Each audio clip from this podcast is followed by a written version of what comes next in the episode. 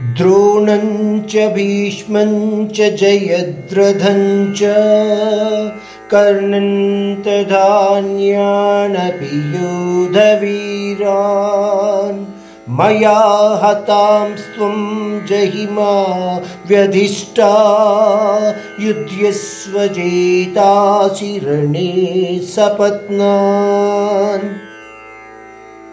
फिर एक बार सभी जीव राशियों को परमात्मा श्री कृष्ण कहते हैं, उन द्वारा नियमित केवल एक कर्ता कह रहे हैं।